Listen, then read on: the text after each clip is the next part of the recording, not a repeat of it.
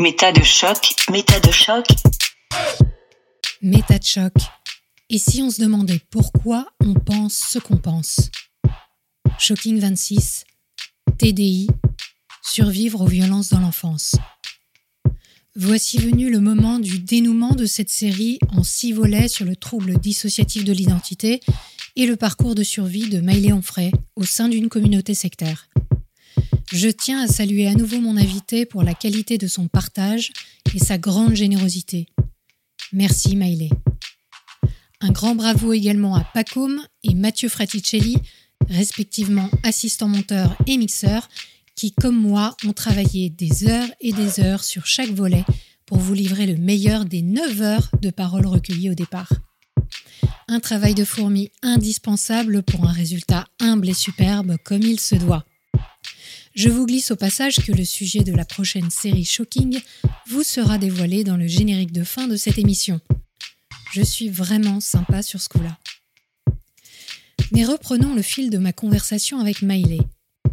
Aujourd'hui, nous entrons dans le détail du processus thérapeutique et des étapes qui permettent progressivement à l'esprit et au corps de se libérer d'un passé traumatique.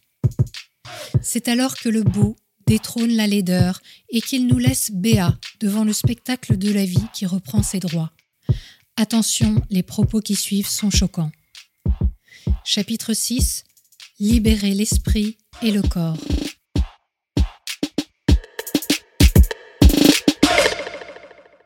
Avec vos thérapeutes, en dehors d'avoir déjà la première chose qui était de pouvoir vous exprimer librement, de pouvoir nommer les choses, de pouvoir redécouvrir votre vécu, en le racontant à quelqu'un qui est à l'écoute et dans une écoute active, constructive, qui vous apporte des informations, qui vous soutient.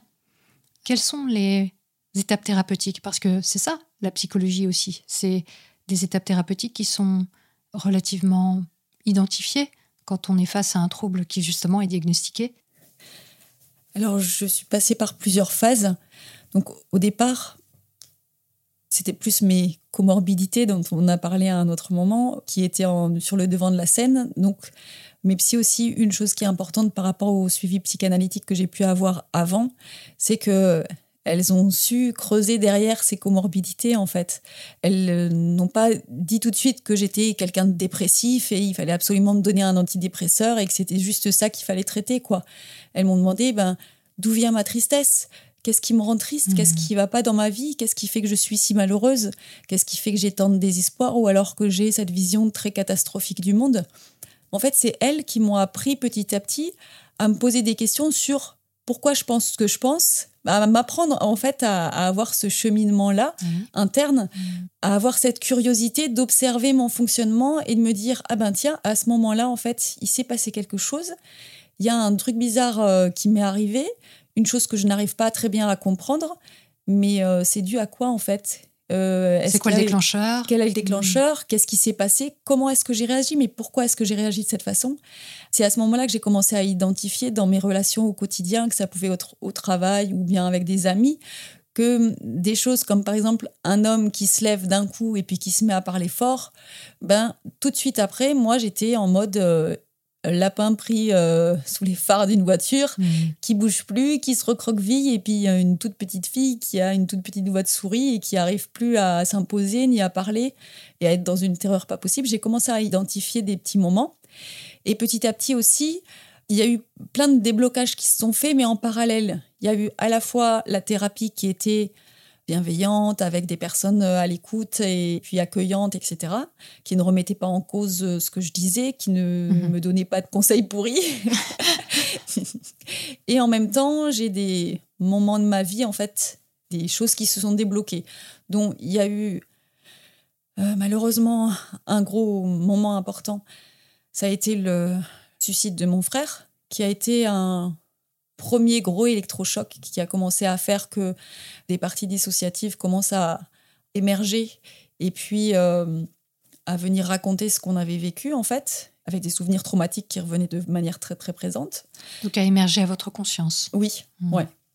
Et puis il y a eu également le décès de mon père quelques temps plus tard, qui, là, ont complètement déverrouillé quelque chose à l'intérieur. Et ça a été vraiment un raz-de-marée où j'avais énormément, dès que j'étais seule dans mon appartement, des vagues comme ça de souvenirs qui revenaient où j'étais dans mon lit et je sentais euh, quelqu'un, un, corps qui me grimpait dessus Mm.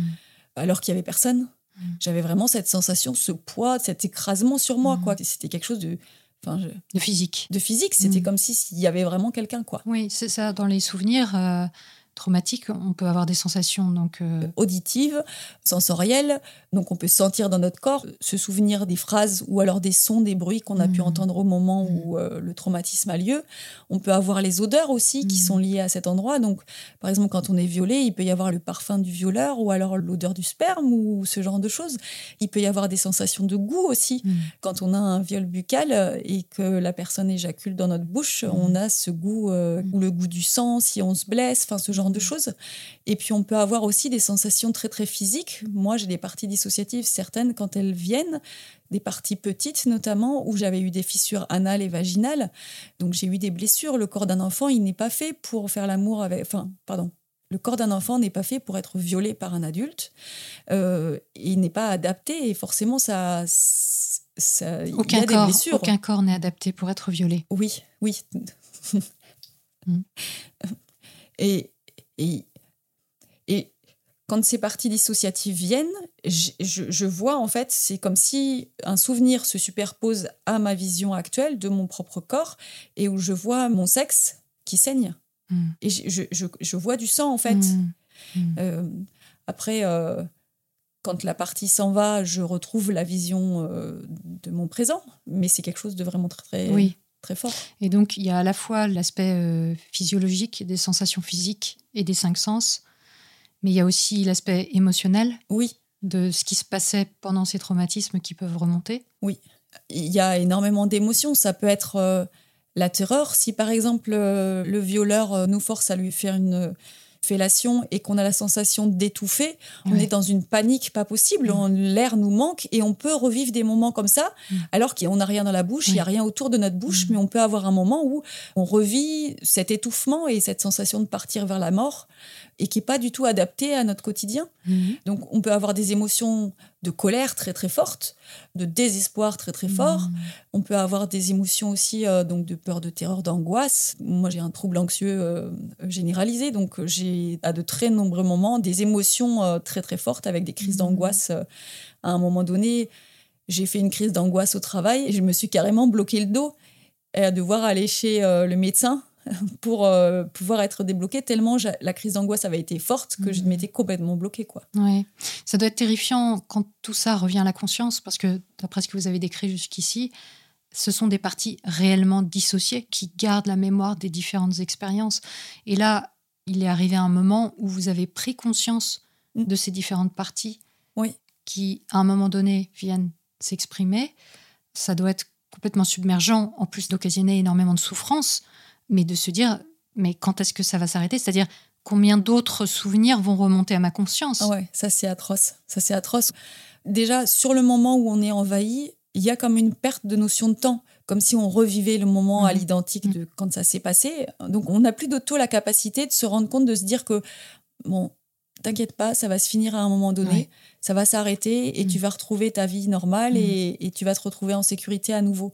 Au départ, ça c'est quelque chose qui est impossible à faire et c'est au fur et à mesure de la thérapie, maintenant je commence à avoir beaucoup plus la capacité de faire appel à plusieurs parties dissociatives qui vont rassurer intérieurement et qui vont euh, prendre en charge cette partie émotionnelle qui est là et qui veut partager quelque chose. Euh, je vais pouvoir euh, avoir une vision beaucoup moins morcelée et une écoute intérieure. Donc, au moment où j'ai eu le diagnostic de trouble dissociatif de l'identité, j'ai eu toute une phase où j'ai cherché à nier. Mm. C'était pas possible. Je pouvais pas avoir vécu des choses comme ça. euh, je pouvais pas avoir un trouble dissociatif de l'identité. C'est juste n'importe quoi tout ça. Ma vie, elle a été parfaite. Ah oui. Toute mon enfance était parfaite. J'ai Mhm. été aimée. euh, le gourou, il m'aimait. C'était Mhm. comme un père pour moi. Il peut Mhm. pas avoir fait ça. Euh, Mhm. Le moine, c'est pareil. Mon père aussi. Donc Mhm. non, c'est pas possible. Ça existe pas. Et alors là, j'ai euh, mes parties dissociatives contrôle qui ont trouvé euh, une super bonne technique. C'est que elles n'ont pas tellement laissé le choix en fait à toutes les parties apparemment normales. Elles leur ont dit, euh, enfin, je schématise, hein. mais euh, en gros, c'est comme si elle leur disait bon, ah ouais, mes cocottes, vous voulez pas accepter, vous voulez pas aider et croire qu'on a vécu des traumatismes, ben allez-y les filles, enfin allez-y les parties émotionnelles, donnez-vous-en à cœur joie. Donc du coup, j'ai eu pendant des mois et des mois, à chaque fois c'était des moments sans mes filles et pas au travail, donc quand j'étais chez moi Mhm. en, tranquille. Mais alors, c'était la fête à la partie émotionnelle. Elle bombardait d'informations Mhm. et elle forçait les parties apparemment normales à ressentir tout ce que elles, elles avaient vécu en fait. Mhm. Il y avait un espèce de partage forcé qui se faisait, et mais qui était juste atroce. Ouais. Mais je ressortais de là, mais j'étais euh, mais épuisée. Enfin, ça a fini par faire son chemin pour mes parties apparemment normales, où elles se sont dit, ben non, mais je peux pas, je peux pas nier que j'ai vécu ça. Enfin, tout, tout ce que j'ai ressenti là, ça peut pas être juste mon imagination. Donc, ah ouais, peut-être que quand même, finalement, le gourou, il était peut-être pas génial. J'ai peut-être pas eu une enfance si super que ça. Mm. Donc, il y a eu tout un travail à faire où il y avait comme une lutte entre mes parties émotionnelles et mes parties apparemment normales pour qu'il y ait un espèce d'accordage et une acceptation que chacune existait et que chacune avait son rôle et sa place dans mon système, en fait, et Mm. était chacune une aide à sa Oui. façon. Et ce que vous décrivez, c'est poussé à son paroxysme euh, dans le cas d'un TDI, mais c'est vrai que dans la vie de tous les jours, euh, pour des personnes qui ne seraient pas atteintes de ce trouble, il y a aussi cette question de est-ce que je vais nier certaines choses que je ne veux pas voir et jusqu'à quand est-ce que c'est possible? Et il y a effectivement des moments où, pour arrêter de souffrir, il faut juste prendre en compte le réel, il faut prendre en compte les émotions qu'on a pu ressentir, euh, des événements euh, qui peuvent être pénibles, traumatiques, aller les voir en fait. Alors évidemment, dans votre cas, ce qui est permis ça, c'est aussi que vous étiez accompagné et que ça fait partie des techniques thérapeutiques justement, euh, ce dialogue intérieur, prendre acte, mais aussi faire entendre les voix en soi qui Ouais. ont vécu des choses pour que, au bout d'un moment, les choses s'apaisent. Tout à fait. Il y a vraiment tout un travail d'acceptation que chacune a sa place. Et ce que mes psys m'ont dit et que maintenant j'ai internalisé, soyez douce avec vous-même, Mm. prenez soin de vous. Mm. Et à force qu'elle me le répète et tout ça, ben maintenant c'est quelque chose que j'accepte beaucoup plus de faire moi-même à l'intérieur Mm. et d'être dans la bienveillance par rapport à certaines parties. Par exemple, je peux avoir des moments où des parties euh, émotionnelles peuvent avoir encore des croyances euh, religieuses très ancrées ou très irréelles, enfin entre guillemets. Et euh, maintenant, je vais être moins dans la critique ou moins dans la colère Mhm. par rapport à ces ressentis-là qu'elles peuvent euh, avoir et à être plus dans bah, l'acceptation et de me dire ben oui, mais bon, elles étaient toutes petites. Et puis j'essaye que mes parties apparemment normales, elles prennent un peu de recul. Est-ce que mes filles, je réagirais de la même façon Mhm. si elles me disaient qu'elles croient à ça Mm. Est-ce que j'aurais la même colère Mm. Enfin, voilà, il y a tout un travail comme ça d'acceptation. Et puis, ce qui est important dans le trouble dissociatif de l'identité, c'est de bien comprendre que chaque partie dissociative a une bonne raison d'être là et d'agir comme elle le fait. Et la clé, c'est de comprendre pourquoi. Eh oui. Je crois que c'est en fait le cas de tout le monde. Tout le monde a une bonne raison de croire à ce qu'il croit ou de faire ce qu'il fait, selon la personne elle-même. Et finalement, euh, je pense que ce que vous dites, c'est valable pour soi-même, d'être à l'écoute de pourquoi on fait ce qu'on fait, et pourquoi on, on est triste ou pourquoi on souffre de telle ou telle situation et de le prendre en compte. Mais c'est aussi, je trouve, valable pour les autres, vis-à-vis des autres. Comprendre que cette personne développe une manière d'être, une manière de faire, qui ne nous convient pas certes, mais qui a sa logique pour elle. Tout à fait. ouais. Mm. N'empêche que tout ça, évidemment, ça n'a rien de simple.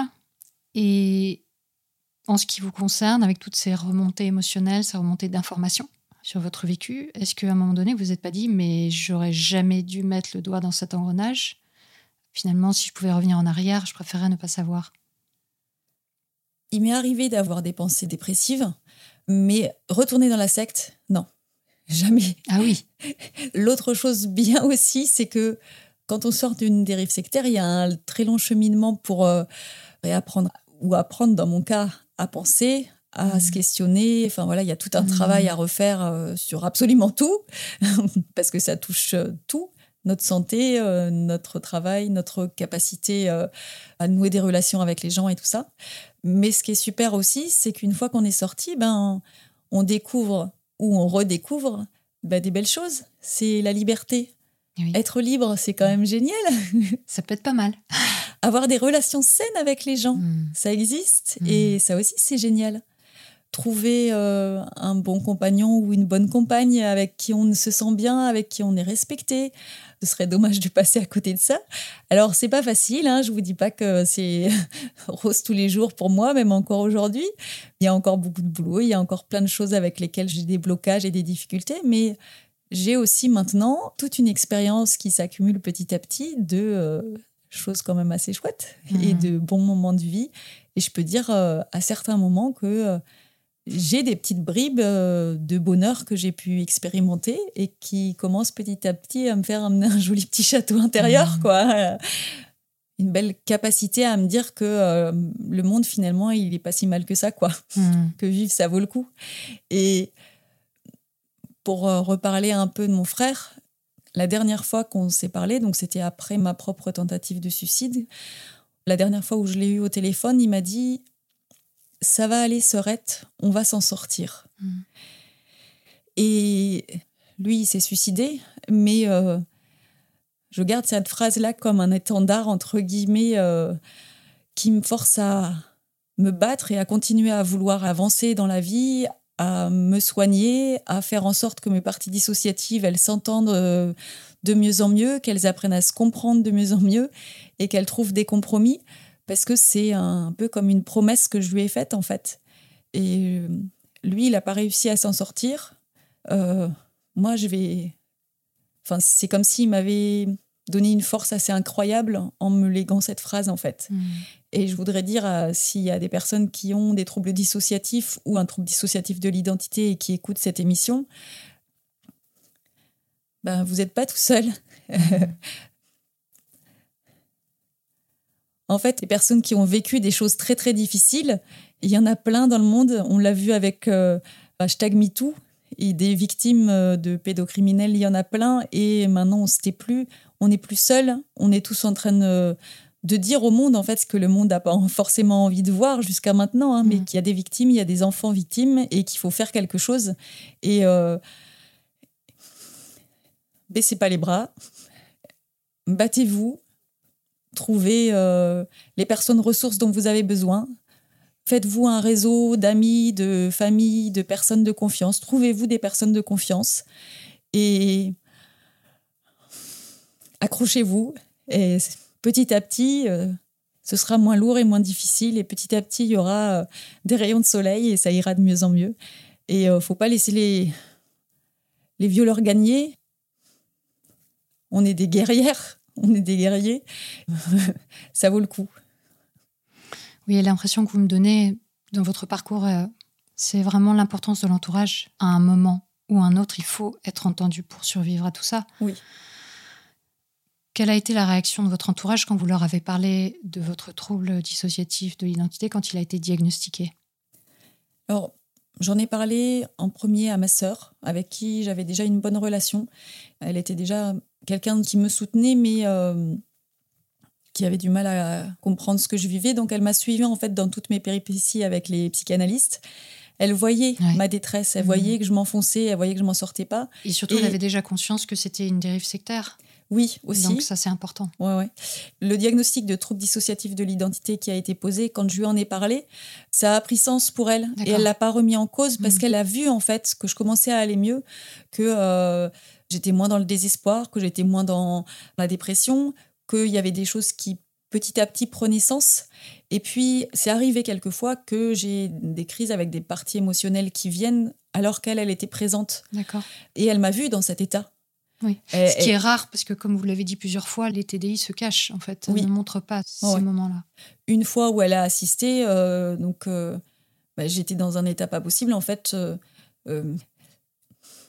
j'étais à poil et j'étais complètement euh, submergée, en train de faire une crise d'angoisse euh, phénoménale, où j'avais envie de vomir et hurler et je pleurais et tout ça.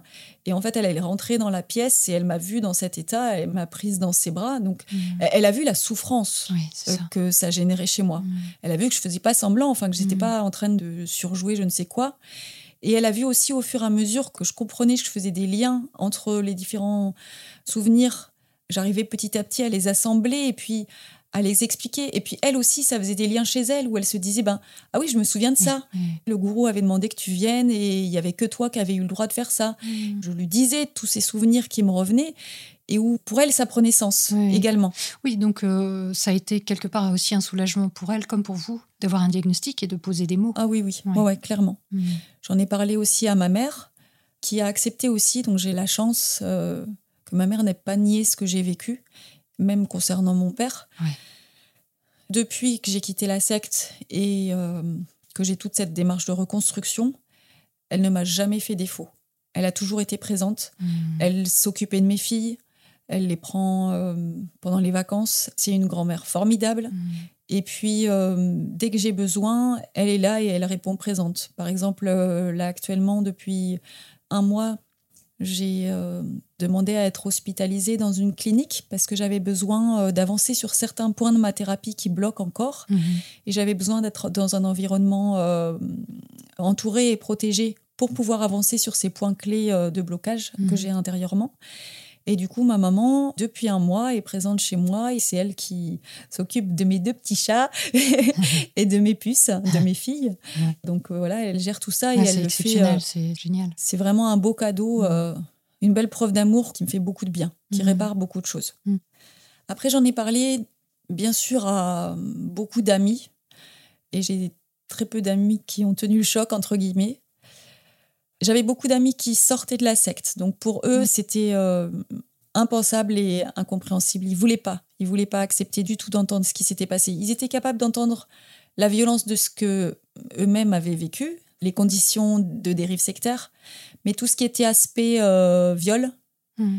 par le gourou surtout, et viol par mon propre père, tout ça, c'était trop. Et du coup, beaucoup ont fermé la porte et sont partis. Après, j'ai quelques amis qui sont restés, et euh, avec qui j'ai des relations de temps en temps.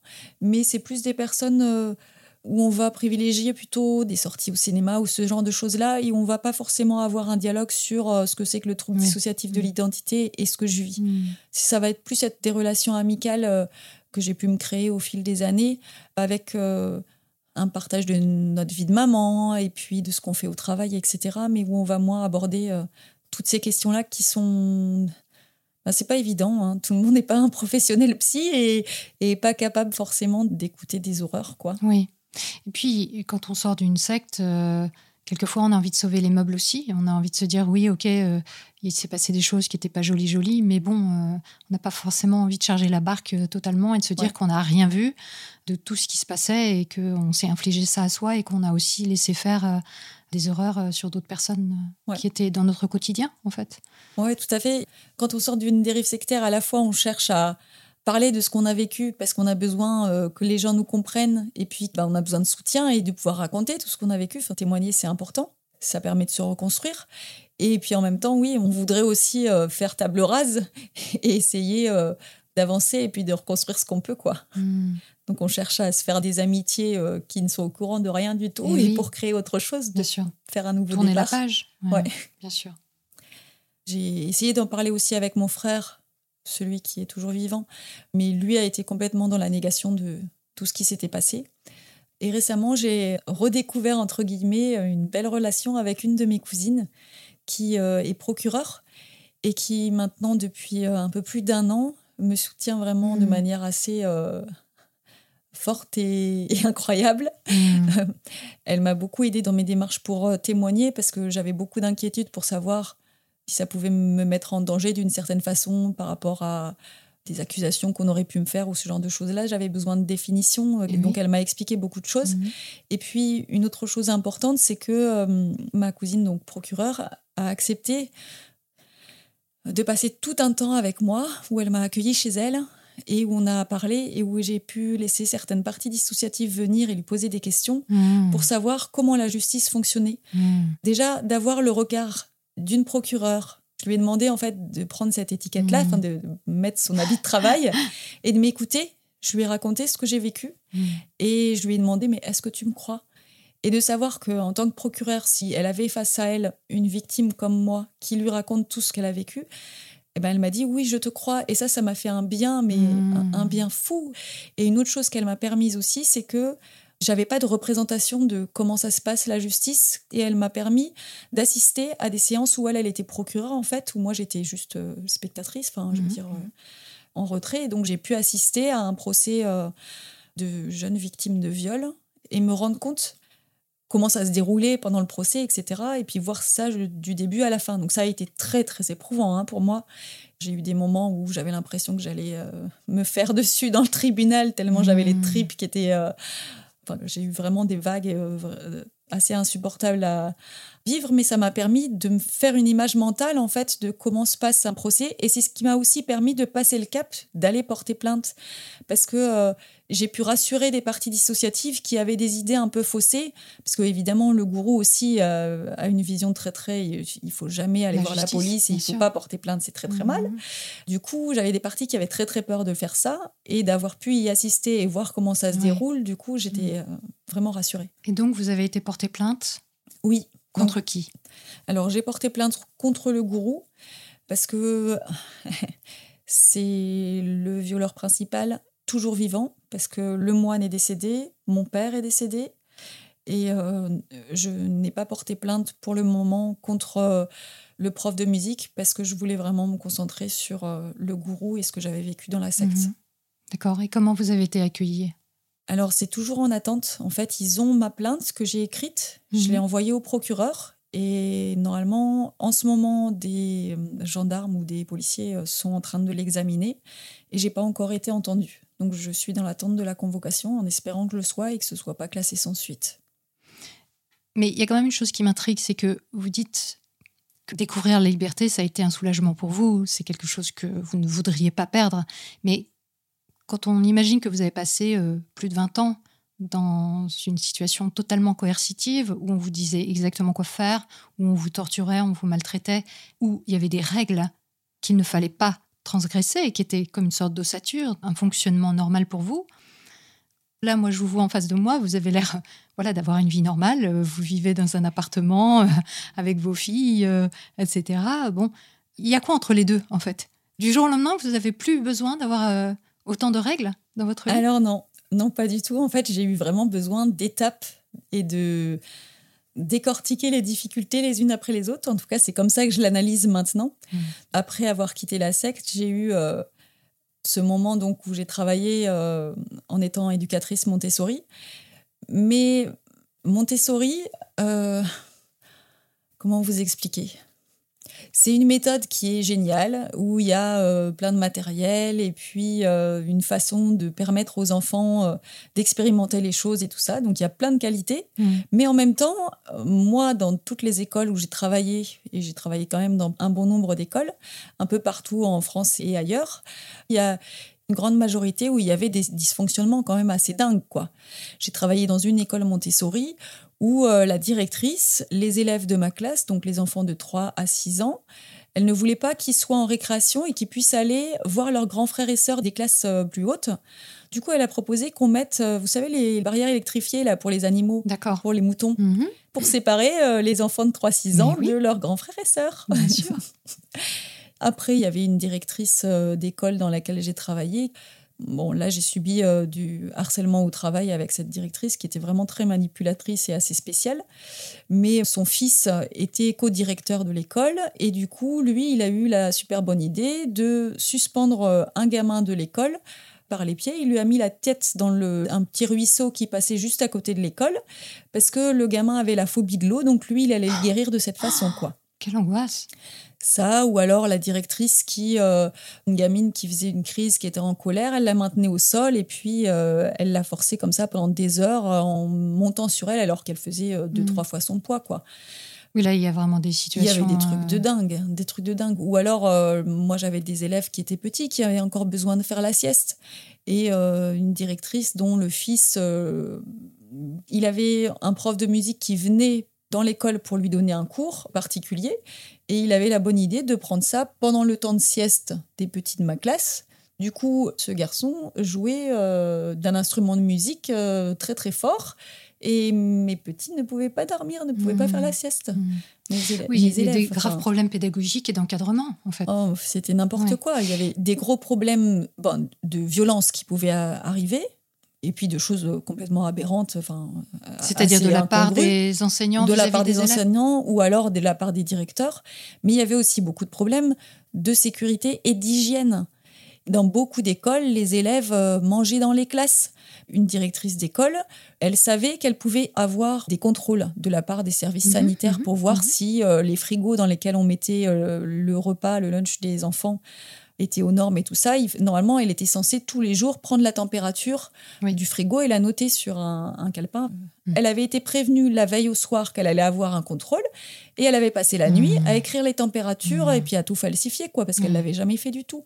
Et euh, c'était des trucs du style euh, les enfants qui boivent dans les verres et puis euh, on avait eu euh, une infection pied-main-bouche, une petite infection qui fait des boutons autour de la bouche. Et malgré cette maladie-là, ben, la directrice ne voyait aucun problème à ce qu'on donne à boire à tous les gamins avec le même verre, qu'on les nettoie même pas. Ça, Enfin, ça, ça, c'est des choses que vous avez observées dans toutes les écoles Montessori où vous avez été? Dans plusieurs, oui, oui, oui. Dans plusieurs. C'était pas le fait d'une seule, en fait. hein. Ouais. C'est des écoles hors contrat. Les écoles hors contrat, moi, c'est pour ça aussi que je suis sortie de ce monde-là. Je vais pas aller jusqu'à dire que Montessori, c'est une dérive sectaire, mais c'est un espèce de microcosme. La formation que j'ai faite, qui est la formation officielle, entre guillemets, même s'il n'y a pas de reconnaissance, enfin, je peux pas travailler dans une école euh, de l'éducation nationale. Parce que c'est une formation Montessori, quoi. voilà.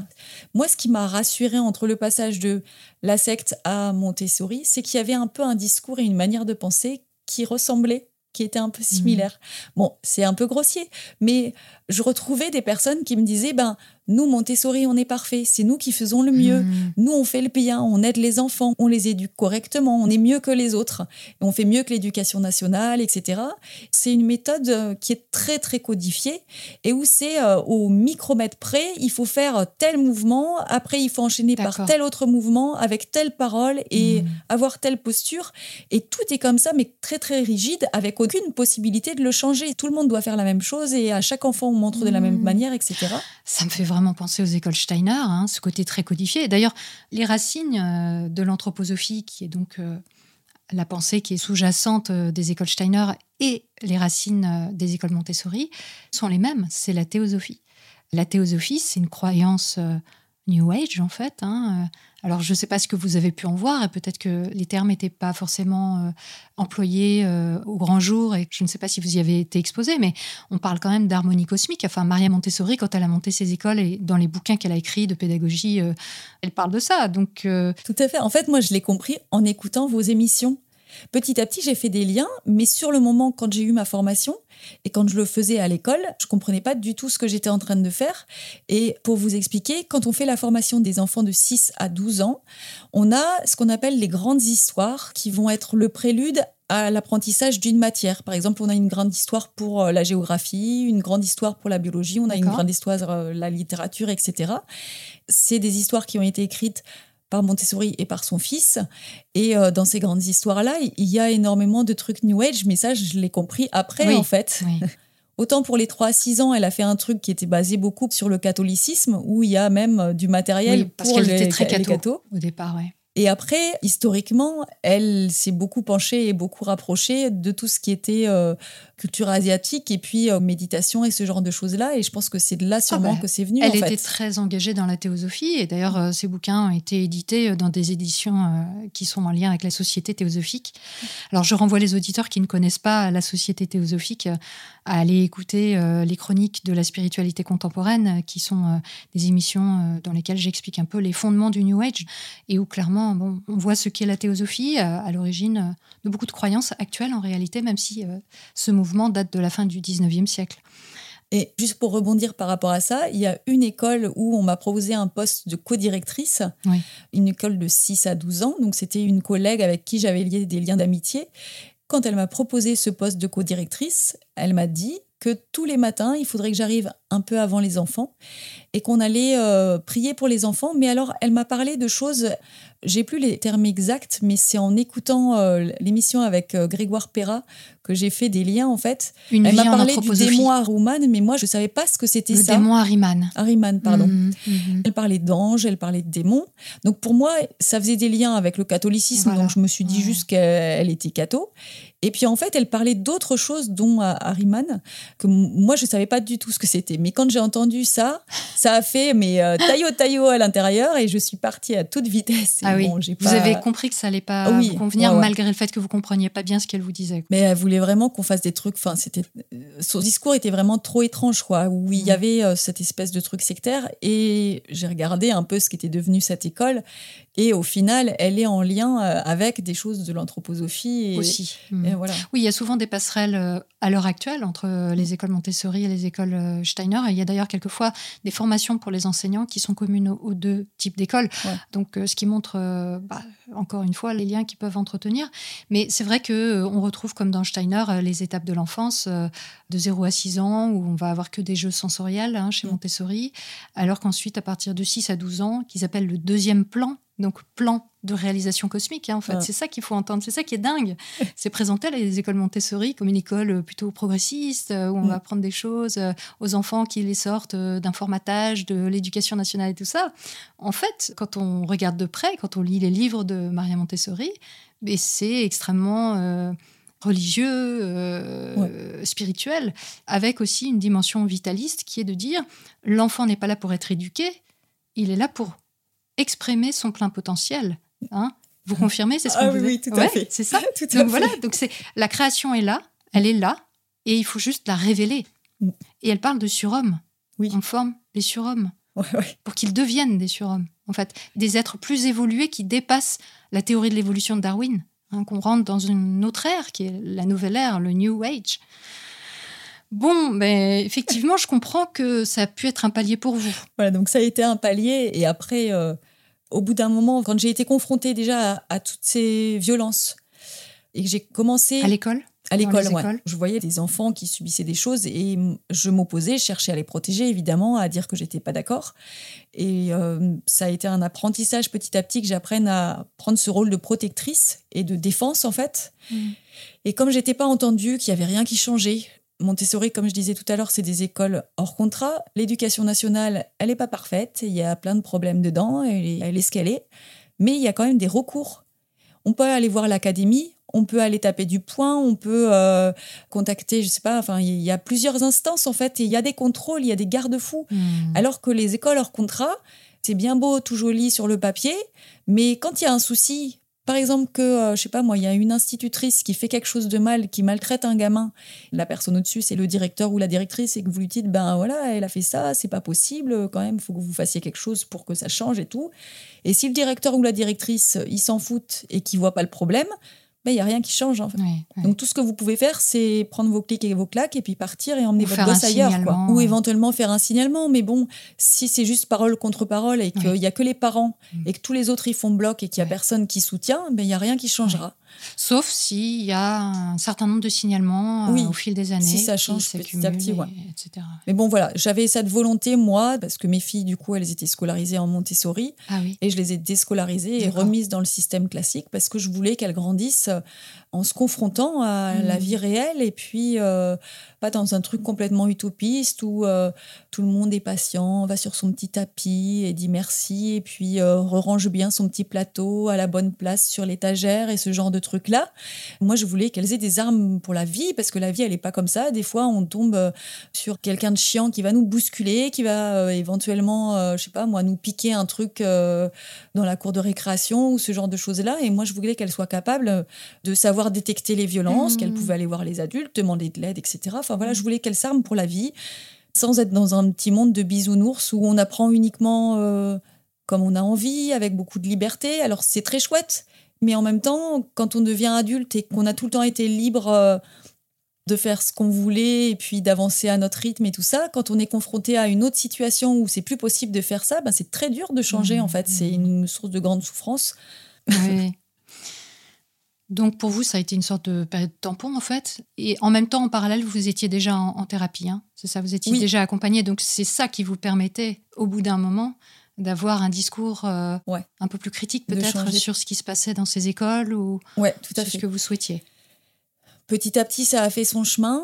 Et après, du jour au lendemain, j'ai déménagé et j'ai fait une reconversion professionnelle et je suis passée d'un site à agricultrice. D'accord, ok, pourquoi pas? au travail de la terre. Mm. Et j'ai eu toute une phase comme ça où ça m'a fait mais, un bien phénoménal de pouvoir me dépenser physiquement de rentrer le soir d'être couverte de boue et d'avoir les, les muscles tout endoloris. Ah ouais. Enfin, voilà, de vraiment me sentir vivante, reprendre un peu euh, comme possession de mon corps en fait, de ressentir mes muscles, de ressentir, euh, je sais pas moi, mes jambes, enfin voilà, d'avoir fait un travail physique. J'ai eu toute une phase comme ça nécessaire euh, qui a joué dans ma reconstruction euh, en parallèle de la thérapie que je suivais quoi. Hmm. Et alors, votre vie aujourd'hui, vous avez beaucoup moins de moments de switch. Vous en avez encore tous les jours? Comment Alors, maintenant, en fait, j'ai vraiment une cohésion où il y en a beaucoup qui sont là ensemble et où euh, elles vont alterner ou alors on va communiquer entre nous et puis il y en a une qui est porte-parole, qui va parler pour les autres. Une des parties. Une des parties dissociatives, Mhm. oui.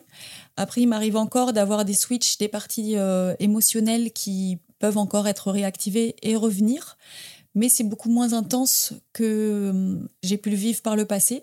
Parce que je fais un travail au quotidien pour que mes parties dissociatives commencent vraiment à se confronter à ma vie actuelle et réussir à percevoir la différence avec le passé en fait. J'ai plein de parties qui viennent dans mon quotidien et qui expérimentent en fait Hmm. ma vie dans le quotidien qu'elle- En tant qu'adulte en tant qu'adulte, avec les responsabilités d'adulte que j'ai, de maman, euh, le travail, etc. Et j'essaye vraiment de trouver euh, ben, comment leur laisser la place à un moment donné, en fait, pour qu'elles puissent évoluer et faire changer le rôle qu'elles ont à l'intérieur de moi, Hmm. pour retrouver un rôle qui soit plus adapté à mon présent, Hmm. parce que peut-être que j'ai plus besoin des compétences qu'elles Oui. avaient au Oui. moment des traumatismes. Oui. Réfléchir avec elles pour trouver euh, qu'est-ce qu'elles peuvent faire maintenant pour que euh, nous, dans notre vie, soyons bien, etc. Enfin voilà. Et aussi se confronter à vraiment tout un travail pour distinguer la différence, pour refaire cette espèce de zoom, dézoomage où, euh, alors, à l'époque, c'était comme ça, aujourd'hui, c'est comme ça. Oui, et surtout les deux raisonnements se côtoient. Oui. C'est plus une Voilà. partie qui prend le pouvoir et qui annihile le reste. Tout à fait. J'arrive à beaucoup plus qu'avant, et ça arrive encore à des moments où c'est compliqué, mais à avoir plus une vue d'ensemble Oui. avec, euh, ok, je pense toutes ces choses-là qui sont très négatives, mais je pense aussi ces choses positives. Donc comment est-ce que je peux réussir à trouver un compromis pour que tout le monde s'entende et pour qu'on puisse soit prendre une décision si c'est un point qui concerne une décision de ma vie, de mon futur, ou alors prendre une décision sur euh, tel comportement de telle personne dans mon entourage. euh, est-ce que c'était quelque chose euh, de méchant ou gentil Enfin, Pour certaines parties, elles sont Mmh. encore dans des pensées un peu comme ça. Ou alors est-ce que ben euh, oui, cette personne m'a un petit peu déçue, mais en même temps, j'aime beaucoup ses qualités. Donc, euh, elle a des qualités, elle a des défauts, et c'est OK, en fait, d'avoir des qualités et des défauts, d'aimer une personne, même si elle n'est pas parfaite, et d'apprendre aussi la nuance. Personne n'est parfait, finalement, et à être moins dans la recherche de ça et dans le tout ou rien, en fait. Oui, donc vous êtes en fait dans une période d'intégration, on appelle ça Oui. souvent l'intégration des différentes parties. Ouais. C'est-à-dire que Euh, toutes les parties se prennent en compte les unes les autres, s'écoutent, S'écoute, et ouais. qu'il y a une sorte de négociation intérieure euh, de plus en plus apaisée, en fait, Oui, de ouais. compréhension mutuelle des différents réflexes des différentes parties. il y a tout ce travail-là de discussion et puis d'acceptation et de trouver des compromis et des manières de fonctionner ensemble sans se combattre et en travaillant ensemble Ouais. et pas contre, dans le but vraiment, je l'espère, euh, à un moment ou à un autre, que petit à petit, ben, toute cette dissociation ben, se résorbe de plus en plus. Ouais. Et c'est le cas hein, depuis plusieurs années maintenant. Je sens vraiment une évolution où j'ai beaucoup moins de scissions. Il y a une période au tout début où, le moment où j'ai eu le diagnostic de trouble dissociatif de l'identité, j'avais vraiment des moments où j'étais dans un tunnel. Quand il y avait certaines parties dissociatives qui venaient, j'avais une vision qui était très morcelée, hein, avec euh, sur... très focalisée sur une chose. Maintenant, c'est très très rare que je vive à nouveau ce genre de choses. Mhm.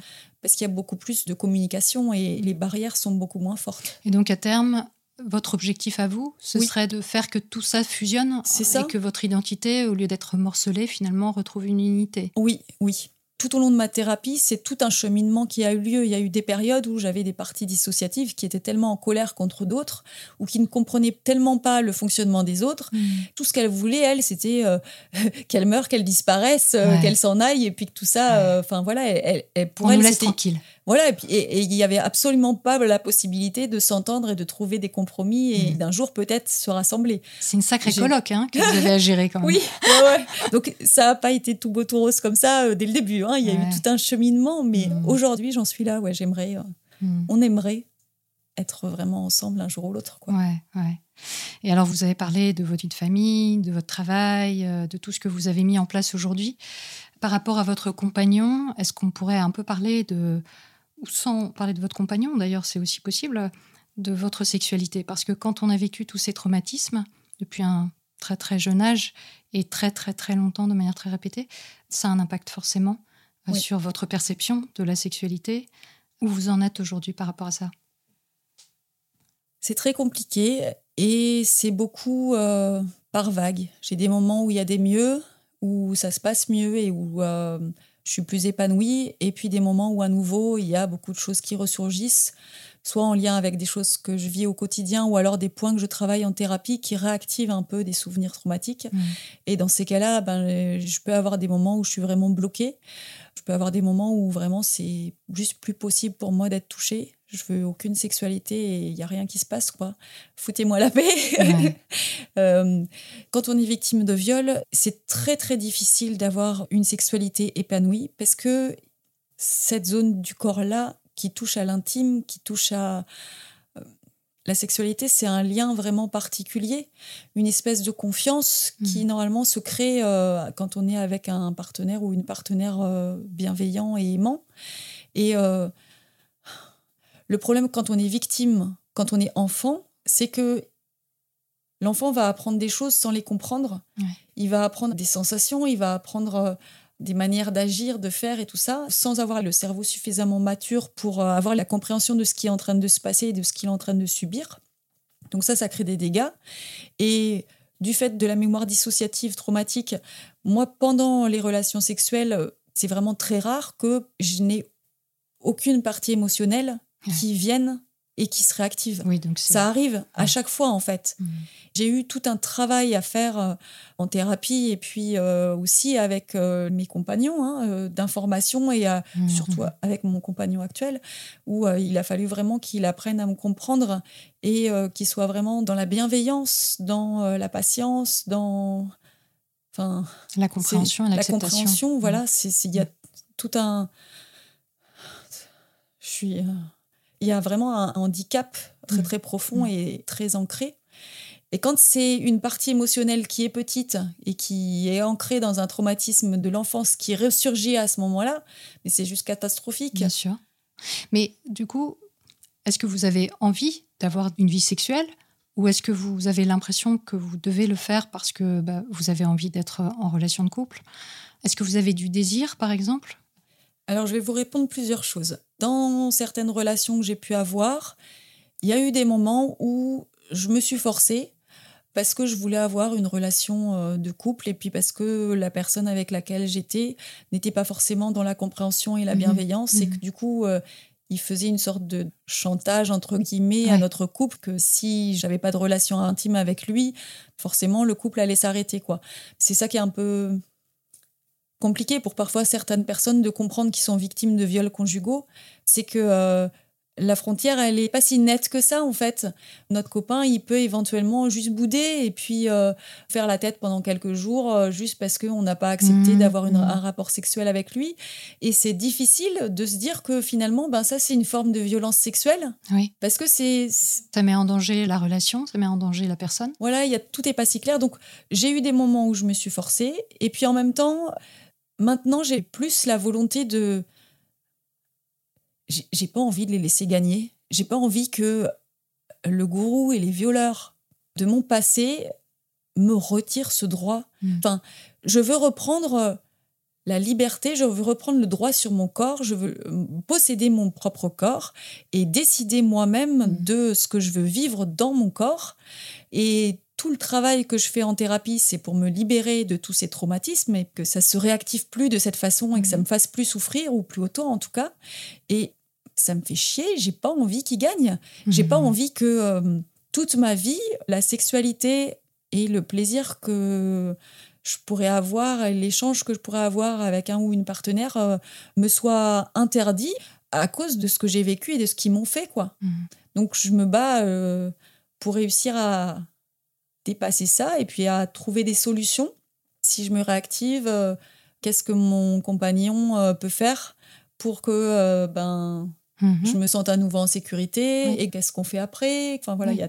Oui, il y a un une part de euh. dialogue énorme Oui, pour que la personne en face comprenne ce qui vous arrive, évidemment, parce qu'on Ouais. peut être très désemparé face à ce genre de phénomène. Une autre chose qui est assez vraiment perverse de la part euh, du gourou et du moine aussi, c'est que c'est arrivé parfois pendant les viols qui fassent en sorte de tellement me toucher à certaines zones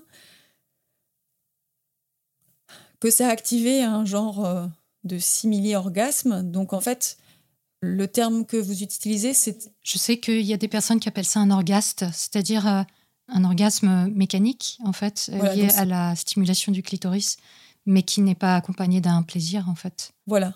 C'est moi ce que j'ai vécu. Après, j'avais pas la compréhension ni l'explication adéquate jusqu'à il y a peu. Mhm. Et j'ai découvert ça. Donc, moi, je connaissais pas ce terme-là. Je connaissais euh, l'excitation sexuelle non concordante. Oui.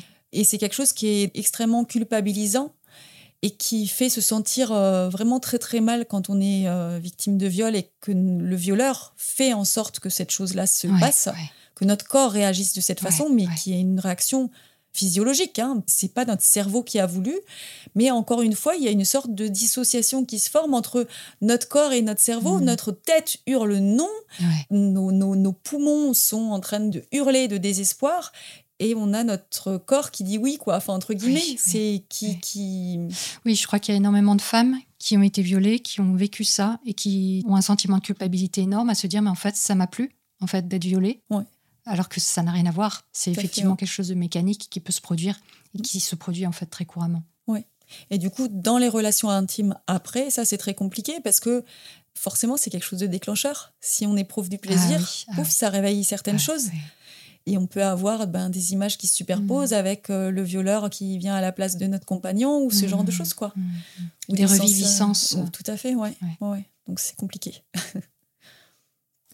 J'aimerais qu'on revienne maintenant à ce dont vous parliez tout à l'heure, qui est le traitement que vous suivez actuellement et notamment euh, l'hospitalisation que vous avez demandée. Mm.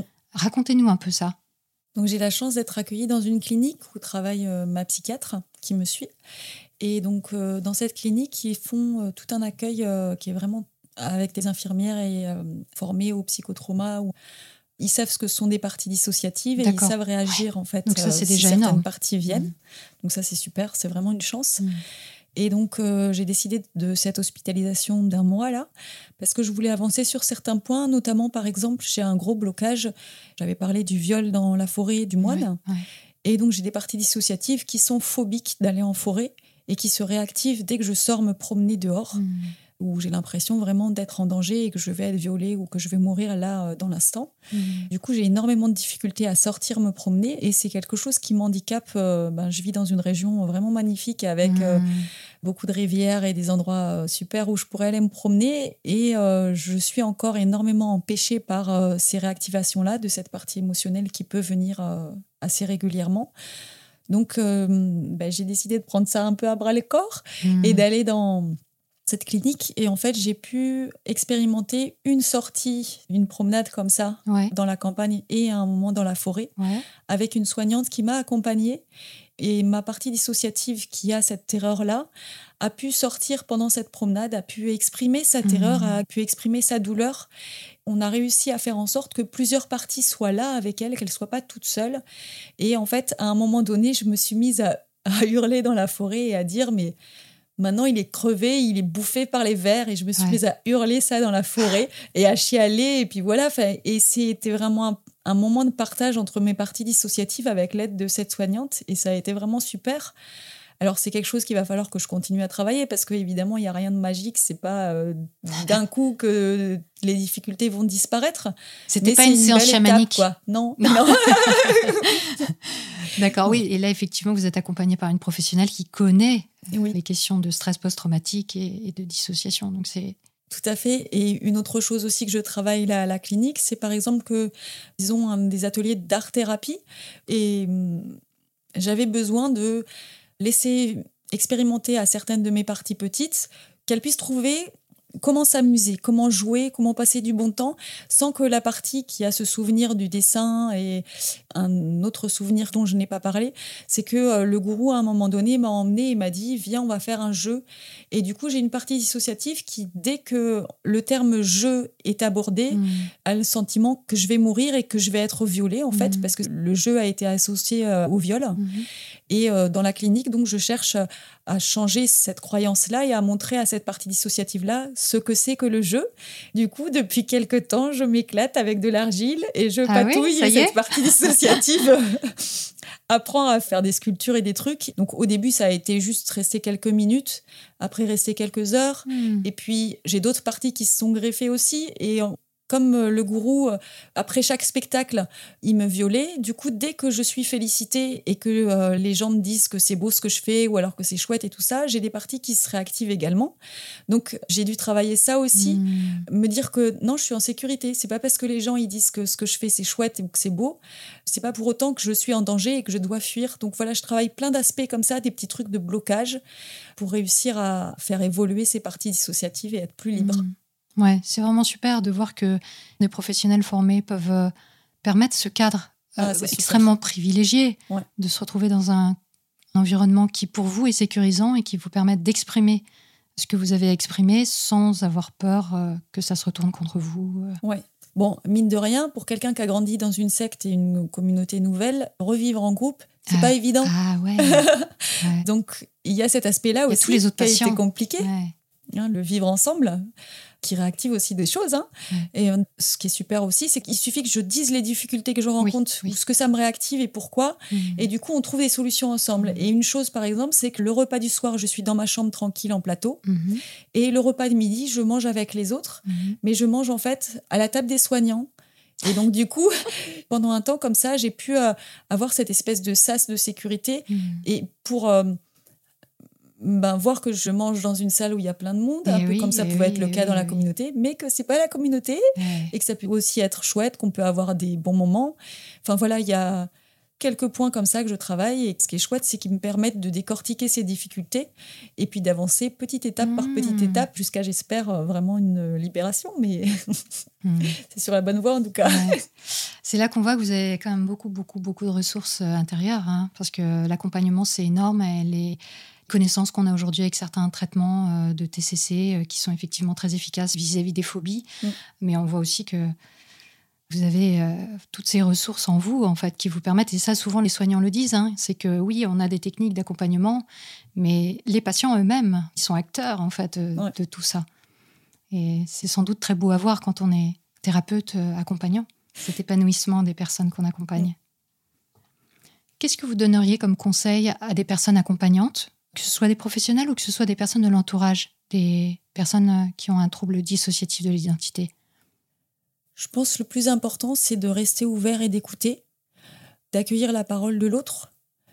Si besoin de nommer correctement les choses, si la personne n'utilise pas les bons termes, si par exemple elle est en train de vous dire qu'elle a eu une relation sexuelle mais que ce qu'elle décrit, ben, c'est pas une relation sexuelle, c'est un viol, Mm. ben, de mettre les bons mots et ça c'est important. Parce que la première prise de conscience pour une victime, c'est d'être d'abord reconnue en tant que victime par Mm, l'autre. mm, mm. Et c'est une fois que cette reconnaissance a, a lieu que petit à petit on s'intériorise le droit Mm. de se voir comme victime d'abord, puis après euh, comme ayant des droits Oui. à pouvoir revendiquer. Donc je pense qu'il est important, c'est euh, aussi quand vous êtes face à une victime ou à une personne avec un trouble dissociatif de l'identité, c'est d'être euh, vigilant à vos propres ressentis. Parce que pour pouvoir euh, avoir une relation avec une personne, ce qui m'aide beaucoup, c'est que la personne soit capable de se rendre compte si par exemple elle a un moment de recul ou alors si elle est fatiguée et qu'il est temps maintenant qu'elle aille se ressourcer Mhm, avant de pouvoir mhm. être à nouveau une personne aidante pour moi ou une personne soutenante, que la personne soit à l'écoute d'elle-même, qu'elle ait donc déjà une certaine euh, forme de métacognition euh, Eh Oui. de son côté, quoi. Mhm. Et puis euh, qu'elle soit capable de nommer ce qu'elle ressent, qu'elle puisse dire ben là il y a un truc qui me gêne, je ressens euh, une boule un peu euh, d'angoisse. Tu me racontes toutes ces choses que tu as vécues, je trouve ça vraiment euh, très difficile et je suis triste que tu aies vécu toutes ces choses-là et il n'avait pas le droit. Enfin voilà, on peut dire ce genre de choses-là et pour soutenir la personne, puis on peut lui dire mais je vais avoir besoin d'un petit peu de temps Mhm. pour me ressourcer Mhm. et pour pouvoir revenir vers toi, mais t'inquiète pas, je vais Mhm. revenir. Donc, être vraiment capable de nommer ce qu'on pense et ce qu'on ressent et d'être honnête surtout, d'être euh, quelqu'un d'assez curieux, de s'informer. Donc, si une personne, elle vous dit j'ai un trouble dissociatif de l'identité, partez pas tout de suite avec vos idées préconçues si vous avez vu Split ou je ne sais trop quoi et à tout de suite dire euh, ah ben euh, t'es un tueur en série ou je ne sais quoi quoi. Non, fermez votre bouche je pense et allez lire. je pense qu'après avoir écouté cette émission, sans doute que les auditeurs et auditrices n'auront plus ce type d'image en tête. Une autre chose aussi, c'est que vous vous preniez pas pour des super héros. Parce que ça, c'est un piège. On va avoir des parties euh, émotionnelles qui vont être dans une demande euh, de papa et maman, de sauveur. Mhm. Et à contrario, on a des parties qui sont très méfiantes de ce lien-là, très méfiantes de la dépendance parce qu'elles ont appris qu'on ne pouvait pas compter sur les autres et tout ça. Donc, soyez vigilants à pas vous mettre dans une posture de sauveur ou de sauveuse. En fait, répétez-nous à longueur de temps que euh, ben, c'est nous, notre Mhm. propre sauveur Mhm. et sauveuse. On a réussi à mettre en place un système assez incroyable quand même à l'intérieur de notre tête. Donc euh, en fait, les ressources, on les a dedans. Et l'aide et le sauveur, il est là, il est avec nous en Oui. fait. Et euh, aidez-nous à voir nos qualités, nos forces et à compter sur euh, nos capacités. Oui, parce que c'est vrai que quand on est accompagnant, on peut euh, assez vite euh, se dire qu'on est indispensable pour cette personne ou qu'on est seul à pouvoir euh, lui dire ce qui est bon pour elle. Et là, effectivement, on quitte l'écoute que vous vous dites qui est si importante en fait et qui est importante pour tout le monde en réalité. Tout à fait. Et une personne qui a été victime de viol, c'est devenu un peu une poupée de chiffon, en fait, où le violeur va utiliser son corps et puis il va en faire tout ce qu'il veut. Et on a besoin d'être humanisé à nouveau. Et on ne peut pas sauver quelqu'un contre son gré. Je pense que euh, les personnes qui ont été confrontées avec des proches qui ont une maladie mentale ou qui ont fait une dépression ou n'importe quoi, ça n'aide pas la personne de lui mettre un coup de pied au derrière et puis de lui dire allez avance, euh, Ouais. lève-toi et Ouais. bouge-toi et ça ira mieux. C'est pas ça qui aide en fait. Il y a un cheminement intérieur et il faut que la personne euh, trouve les ressources en elle pour s'en sortir. Donc on peut pas forcer. Et puis si vous vous positionnez comme quelqu'un qui va donner des conseils, qui va nous diriger, on perd notre humanité. On n'est plus aux commandes de notre Oui. vie et c'est pas nous qui nous en sortons. Donc ça. oui, vous êtes tout, euh, infantilisé. et- voilà. comme on a beaucoup parlé des dérives sectaires, on en revient à la manipulation, on en revient à, à toute une situation d'emprise qui peut ça. éventuellement se réenclencher. Mm. C'est pas le but. Pour s'en sortir, il faut d'autres recettes. Mm. On passe à la minute stupide? La minute stupide. La minute stupide. Maïlé, quelle est la chose la plus stupide que vous ayez faite de toute votre vie? Alors j'ai beaucoup réfléchi. Ça a été très difficile pour moi de choisir. mais C'est l'épreuve trouvé- ultime. Oui, compliqué. C'était compliqué pour moi. Je dirais de ne pas avoir parlé à mes grands-parents paternels. J'ai ce regret-là. En fait, euh, mes grands-parents paternels étaient vraiment diabolisés par la secte. Ils ont tout fait, et mon père également a énormément joué là-dessus, pour qu'on se sente étranger à eux et qu'on soit, mes frères et sœurs et moi, très très méfiants envers eux. Du coup, c'est des gens vers qui j'ai jamais essayé de chercher de l'aide. Et avec le recul, je me dis que peut-être j'aurais pu en Ouais. avoir de leur part. Ouais, ouais. Parce que une autre chose importante, c'est que ma cousine procureure a été euh, élevée par eux Ah, pendant une partie ouais, du temps. Et donc, du coup, ils ont joué ce rôle-là pour elle. Ils ont Mhm. été euh, très protecteurs et très bienveillants. Et maintenant, à l'âge adulte, je me dis, ben, j'ai ce pincement, ce regret de me dire Mhm. que si j'avais si j'avais outrepassé euh, euh, les interdictions du gourou de leur parler ou alors euh, les colères de mon père et puis sa vision très négative de ses propres parents, si je leur avais parlé, peut-être que ça aurait pu m'éviter bien, bien des Mhm. choses. Mais vous aviez eu l'idée de faire ça Vous, Non. vous étiez non. Non, il y avait un tel bourrage de crâne pour que je Mhm. me méfie d'eux Hmm. que c'était des étrangers pour nous. Ouais, c'était pas si stupide que ça finalement. Mais Non, non. Ça vous aurait épargné. Beaucoup d'années de violence, de viol, euh, de mariage arrangé, de Ouais. voilà, beaucoup de Ouais. choses sûrement. Merci beaucoup, Maïlé. Merci à vous.